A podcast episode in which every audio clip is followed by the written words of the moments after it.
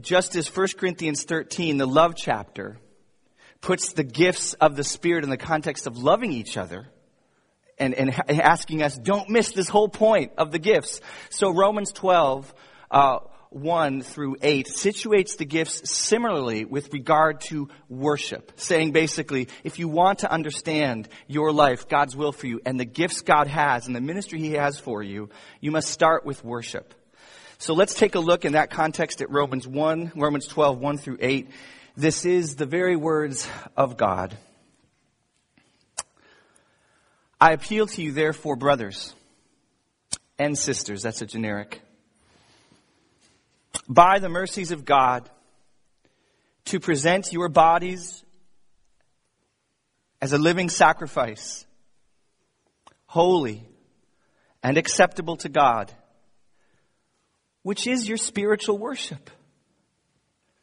Do not be conformed to this world but be transformed by the renewal of your mind, that by testing you may discern what is the will of God, what is good and acceptable and perfect. For by the grace given me, I say to everyone among you not to think of himself more highly than he ought to think, but to think with sober judgment, according to the measure of faith that God has assigned.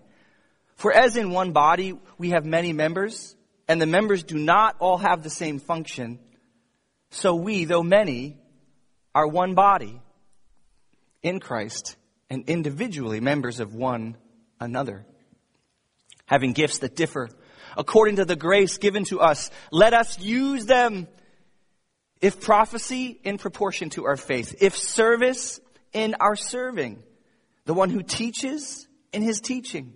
The one who exhorts, in his exhortation. The one who contributes, in generosity. The one who leads with zeal the one who does acts of mercy with cheerfulness. Let's pray.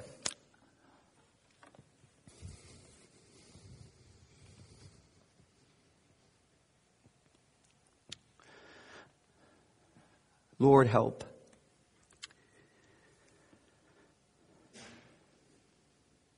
Help us to hear from you today. Just like Holly talked about at the retreat, activities and games. We're not here for activities, even sermons and singing. We're not here primarily for those things, Lord. We're, we long to be here for you through those things. We long to be met by you through those things and how much we need you. Thank you for the encouragement that Andrew brought that through Isaiah 53's truth, All of us, like sheep, have gone astray. Each of us has turned to his own way. But the Lord laid on him the iniquity of us all. And by his wounds, we are healed. Lord, we come to you iniquity free in Jesus Christ. We know our practice doesn't cry out iniquity free, but we know the truth in heaven is that that iniquity is not on us. You laid it all on Him. And now you call us holy and you call us righteous in Christ. And so we, we see you with heavenly eyes and we see the Lamb of God at your side, covered with our iniquity and putting it all away. And we say, Lord, by your grace, iniquity free, feed us, nourish, clothe, care for your bride this morning. We long for more of you. In Jesus' name we pray. Amen. So we're going to talk about living sacrifice and how that relates to gifts. And to set that up this morning, and we'll see how this goes because I may not get to do much preaching after this, but I'm going to do something a little different. I'd like to invite someone up here his name is Kyle, to have a little Q&A experience with me about how he and his wife Natalie tried to offer themselves to God in this way and what the Holy Spirit did and has done with that. So without further ado, would you please welcome Kyle Bohannon? Oh, there you are.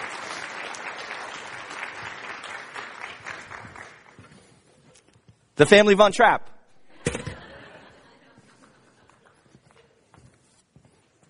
The Von Trapps.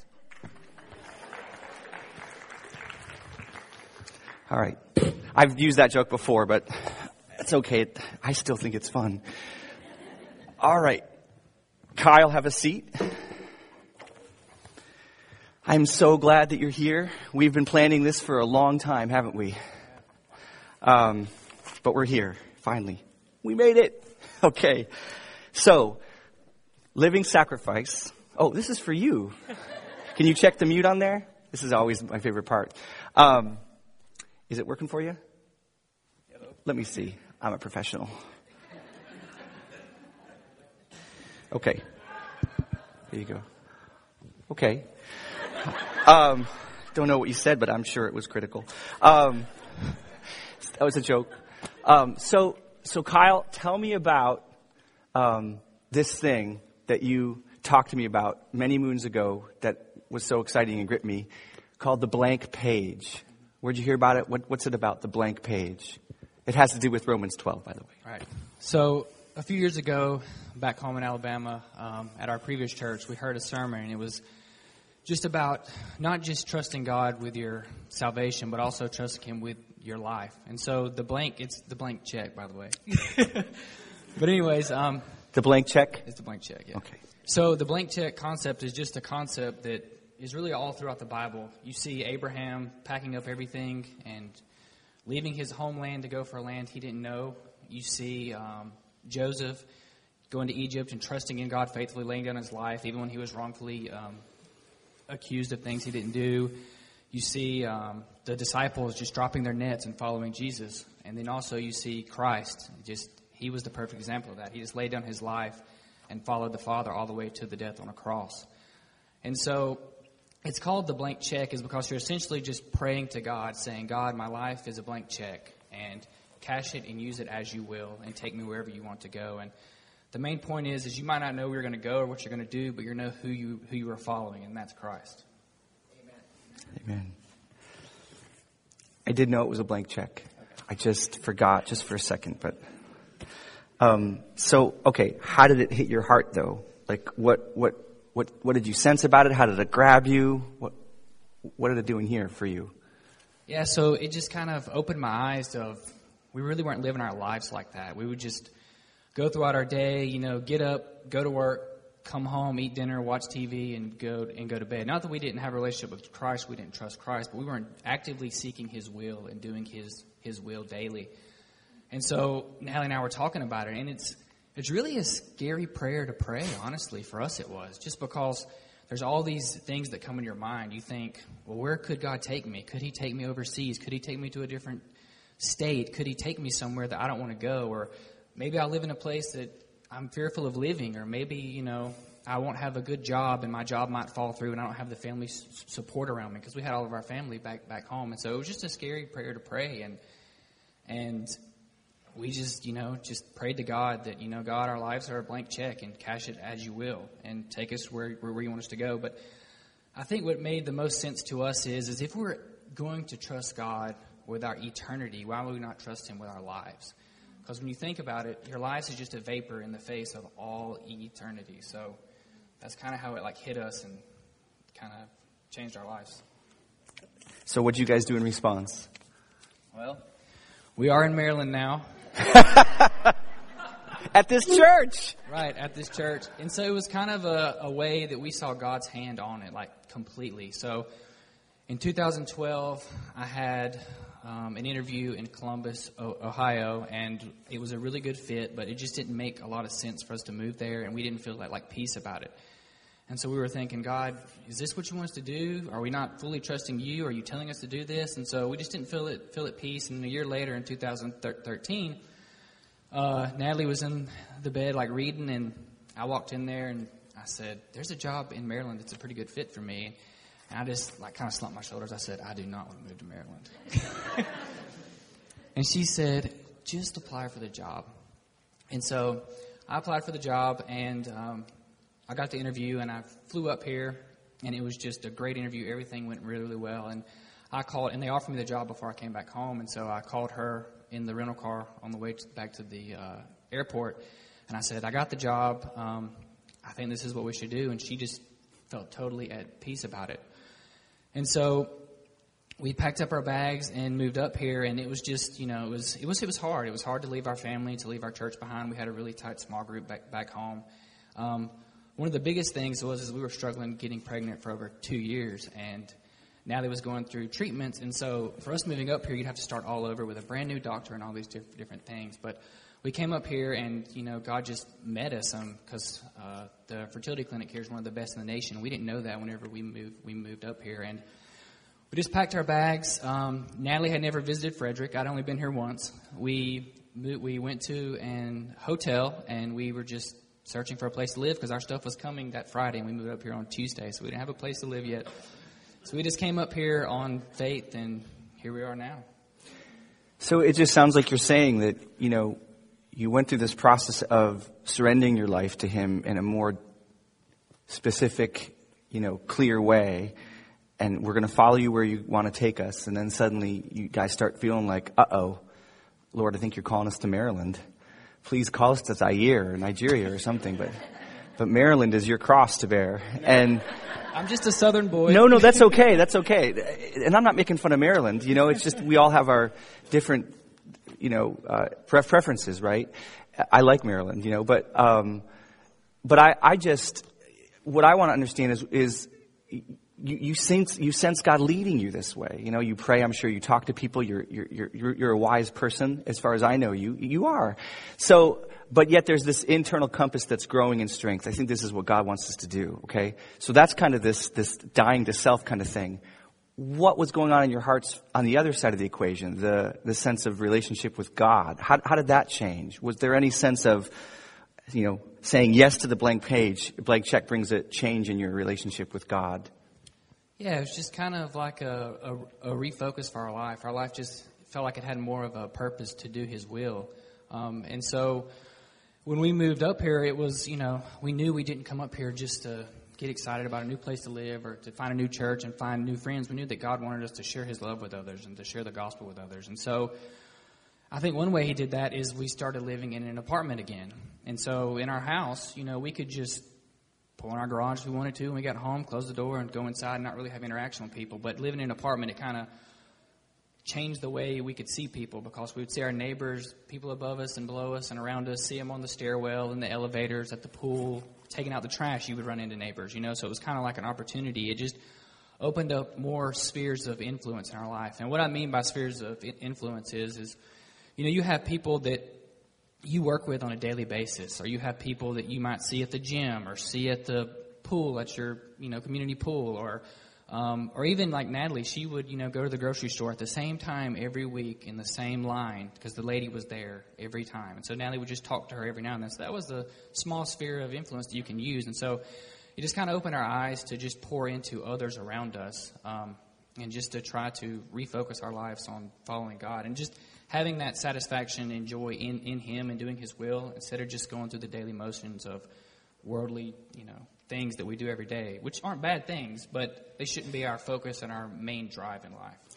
So, so your surrender to God, that initial kind of dedicating, it, it led to more satisfaction in God. It led to more, your attempts to die to yourself and live for God brought more life and more joy to you. Is that what you're saying? Yeah. And I would also say you can get very com- complacent also, um, which is, you know, you, you're on like fire for that, but God, you know, it was kind of like a refocus for us because we were getting com- complacent where we were. And even up here, I was kind of like falling back, back into that. Uh, this is a funny story, but when we were, we just moved in and we were, got everything packed away and we go out to the, to the pool that Saturday afternoon. And we're just like relaxing there and, and, uh, there was a couple that was about our age that came and, sat down beside us, and Natalie turned to me, and I had my sunglasses on, I was relaxing, and she was like, "Hey, there's there's a couple you know we might could reach out to and just talk to and get to know." And I was like, "Ah, oh, not now. Like we just got done packing, just got done unloading. I just want to relax." And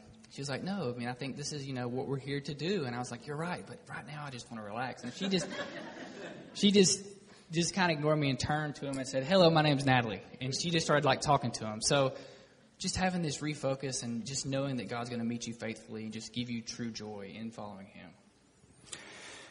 Kyle, if I had to guess, we haven't talked, you know, at great length about this issue of gifts, but if I had to guess, I would, I would wonder if God has put a gift for evangelism or mission in you. Probably gift of evangelism would be a better technical way to say it biblically. Um, and it sounds like before that Romans 12, 1 blank check experience, that gift was kind of dormant. But that what God did with that Romans 12, blank check experience was ignite that gift and launch it. And it just continues to motivate you and pour out of you. If, if anyone's in your care group, they can't help but miss that that burden for the lost just, it, it it's in you. It's in Natalie. And, and so, I mean, would you agree with all that, that, that you're, you're seeing an aspect of who God made you to be that you didn't see before that blank check? Yeah, and I mean, I don't do it perfectly by, by any means. But yeah, um, I think one of the biggest things that hits me is just living in America where so much cultural Christianity is here. I mean, I was until I wasn't saved until 2008, and I grew up in church my whole life, but I had never really been poured into by someone um, or really reached with just gospel saturated preaching. And so I'm just wondering how many people out there were the same as me, you know, growing up in church, but not really thought about their lives and standing before God. And just, um, that just really burdened me. And so it was just something that changed me. When I heard this sermon about the blank check, I was like, I'm just, you know, not giving my life to that when someone else did that, you know, for me. Christ did that for me. He gave his life for me. So, yeah. Yeah. Well, man, I, am super excited. I'm, I'm so grateful for, for who you are, for you and Natalie, that God brought you here, for what's happening in your care group. Um, if you guys are care group leaders or just care group members, just you're open for coffee if you can make the early date for breakfast out there at Fort Detrick. But um, it's just been a joy to, to, to hear your life and to be sharpened by you. And um, man, thank you. Thank you for, I mean, I praise God for the work in you, right? Like this is His work in you, but, but for saying yes to the blank check and, and for enjoying Him and being satisfied Him, even as He's called you to, in these little and big ways, die to yourself, get you out here in Maryland. but it's worth it, right? The joy you've received in Him is far beyond. That was one of the things that really gripped me. It's just how you talked about the joy that you receive in Him. Just like Terry Quietek talked about last week. It, it far outstrips the sense of sacrifice that you're given to Him. So thank you, buddy. Appreciate it.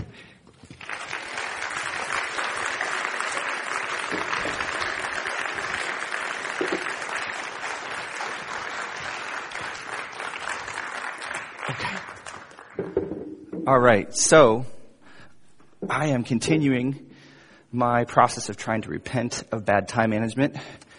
Um, my repentance isn't over, and it will not be over until my redeemed body uh, comes at the second coming. But it is 1019 and I'm going to try to finish up here in about 10 minutes. So we're going to have a very abbreviated message. Oh, 11. Why? Yeah, see, that's the problem. The problem is just the numbers and the way they relate to me. Greg, that's part of the problem is just.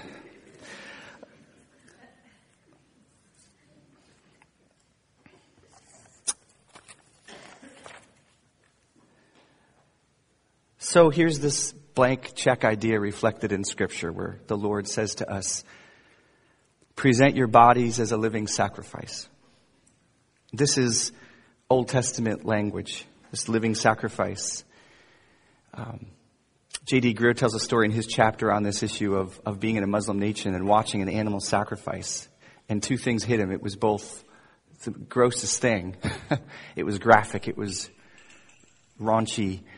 But it gave him great joy realizing that this was how much God loved him, that he would go through this in the person of his son for him.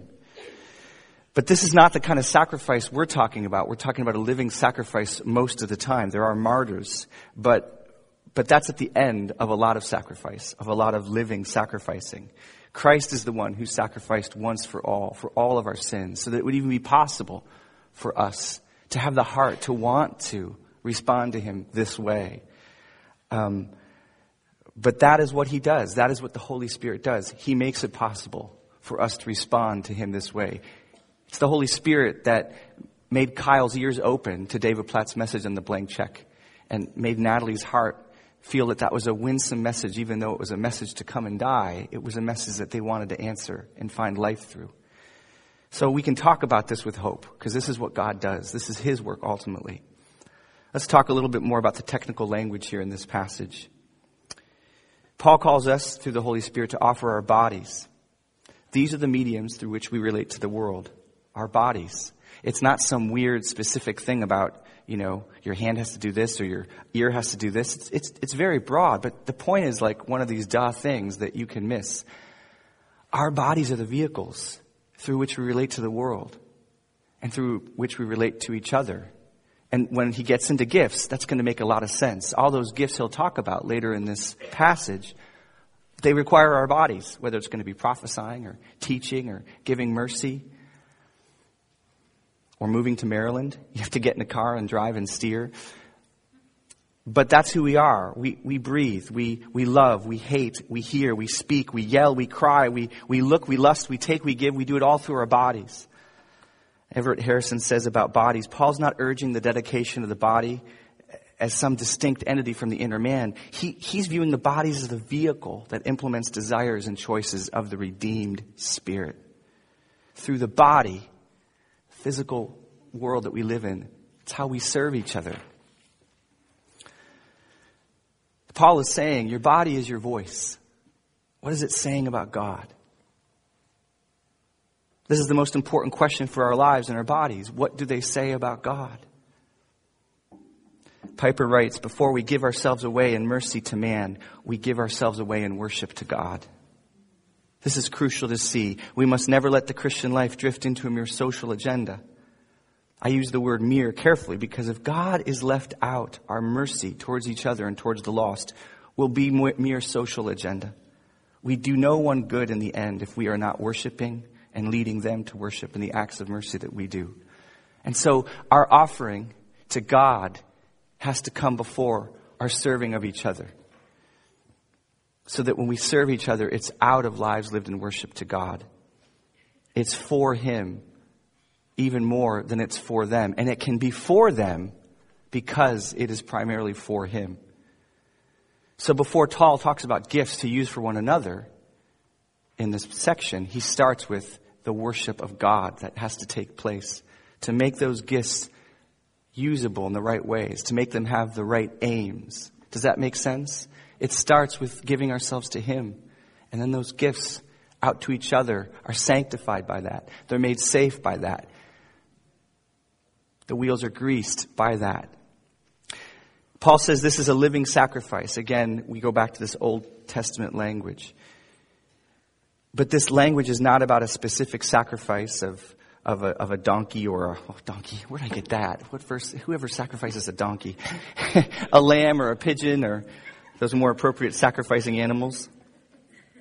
It's this idea, though, related to that Old Testament, of this irrevocable sacrifice. You took the pigeon, you put it on the altar. You could, when you were done sacrificing, you weren't going to take that pigeon back, right? You sacrificed that lamb on the altar.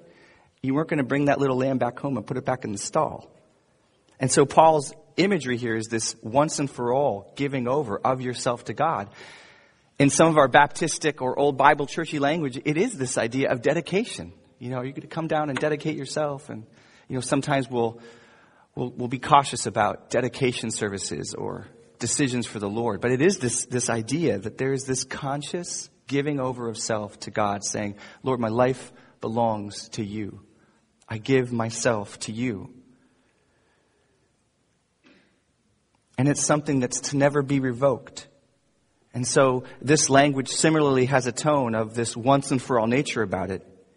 But that once and for all nature has to express itself over the course of our lives. In other words, God saying, dedicate yourselves to me once and for all in such a way that every day this dedication is re-expressed in your life. And we see that in Jesus' words about dedicating ourselves. When he says, if anyone would come after me, let him deny himself and take up his cross daily and follow me. So there's this acceptance. Okay, this is the Christian life. It's denying myself. Lord, I see that. This is what it means to follow you. It's to deny myself. But then there's this everyday re expression of that one time commitment. Every day, take up your cross and follow me. And Jesus is serious about this. He wants us to make an intelligent dedication, not a frivolous, okay, Lord, all for Jesus. Yay! No, he says, if anyone comes to me and does not hate his own father and mother and wife and children and brothers and sisters, yes, even his own life, he cannot be my disciple. Whoever does not bear his own cross and come after me cannot be my disciple. For which of you, desiring to build a tower, does not first sit down and count the cost, whether he has enough to complete it? Otherwise, when he has laid a foundation and is not able to finish, all who see it begin to mock him, saying, This man began to build and was not able to finish. Oh, of the Christian life. What a tragic thing to be heard about your life. He was not able to finish. Not a lot of scarier words I can think of in terms of their implications.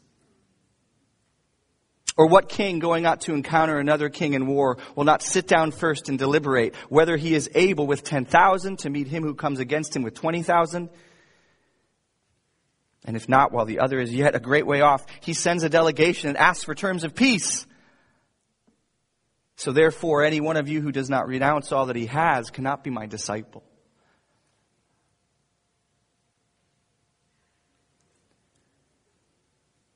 When you hear that, maybe with me, you just think, how? How? Kyle and Natalie wrote to me in, in, in the prelim. It was a scary thing to listen to that blank check message and to come before the Lord consciously and say, okay, Lord, we want our lives to belong to you.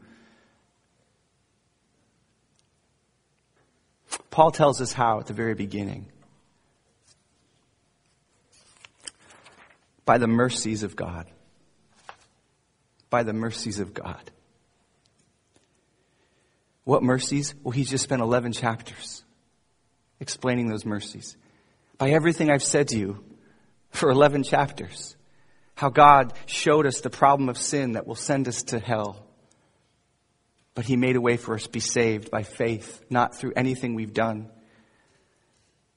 How he gave us the gift not only of forgiveness in the death of his son, but in the gift of the Holy Spirit who changes our hearts who gives us a desire to love God and to lay down our lives, who continues to forgive, who continues to give power when we don't live up to the daily cross to take up, who never leaves us or forsakes us, who stands at the right hand of God interceding for us in the person of the Holy Spirit and in the Son of God rooting for us, pulling grace, not as if begrudgingly, but truly bringing grace and sending it down to us so that we can keep fighting this fight of faith and we can keep seeing who God is.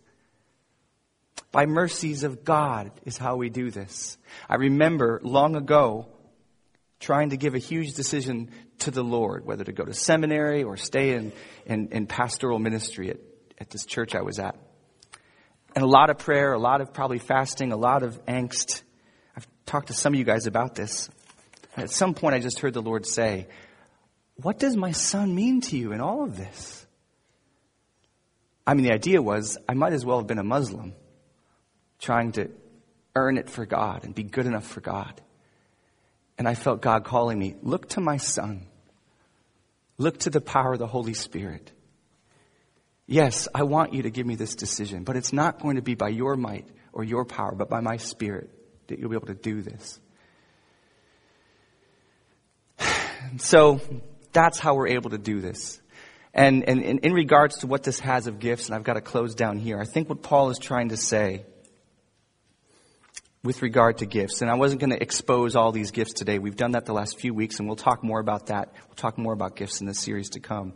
But I think what's important is just to pause here and saying, if you want to understand your gifts fully, if you want to use them with success and with power, it's going to be through this offering of yourself as a living sacrifice.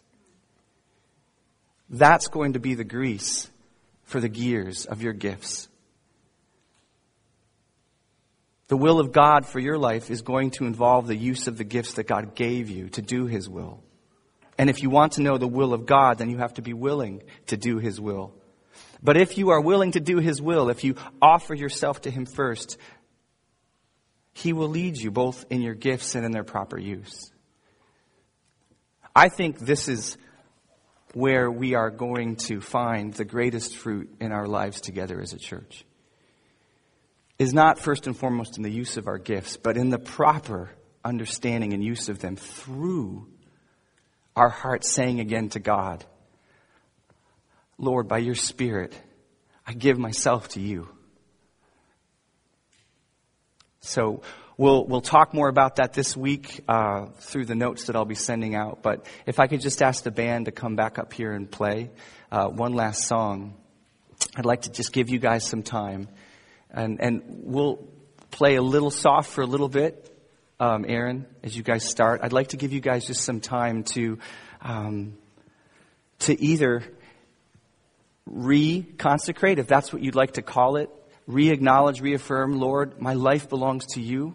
If you feel like you're in a struggle, another category where you're struggling with God about giving Him, I just invite you to call out to Him and say, Lord, by your mercy, by your power, help me give myself to you.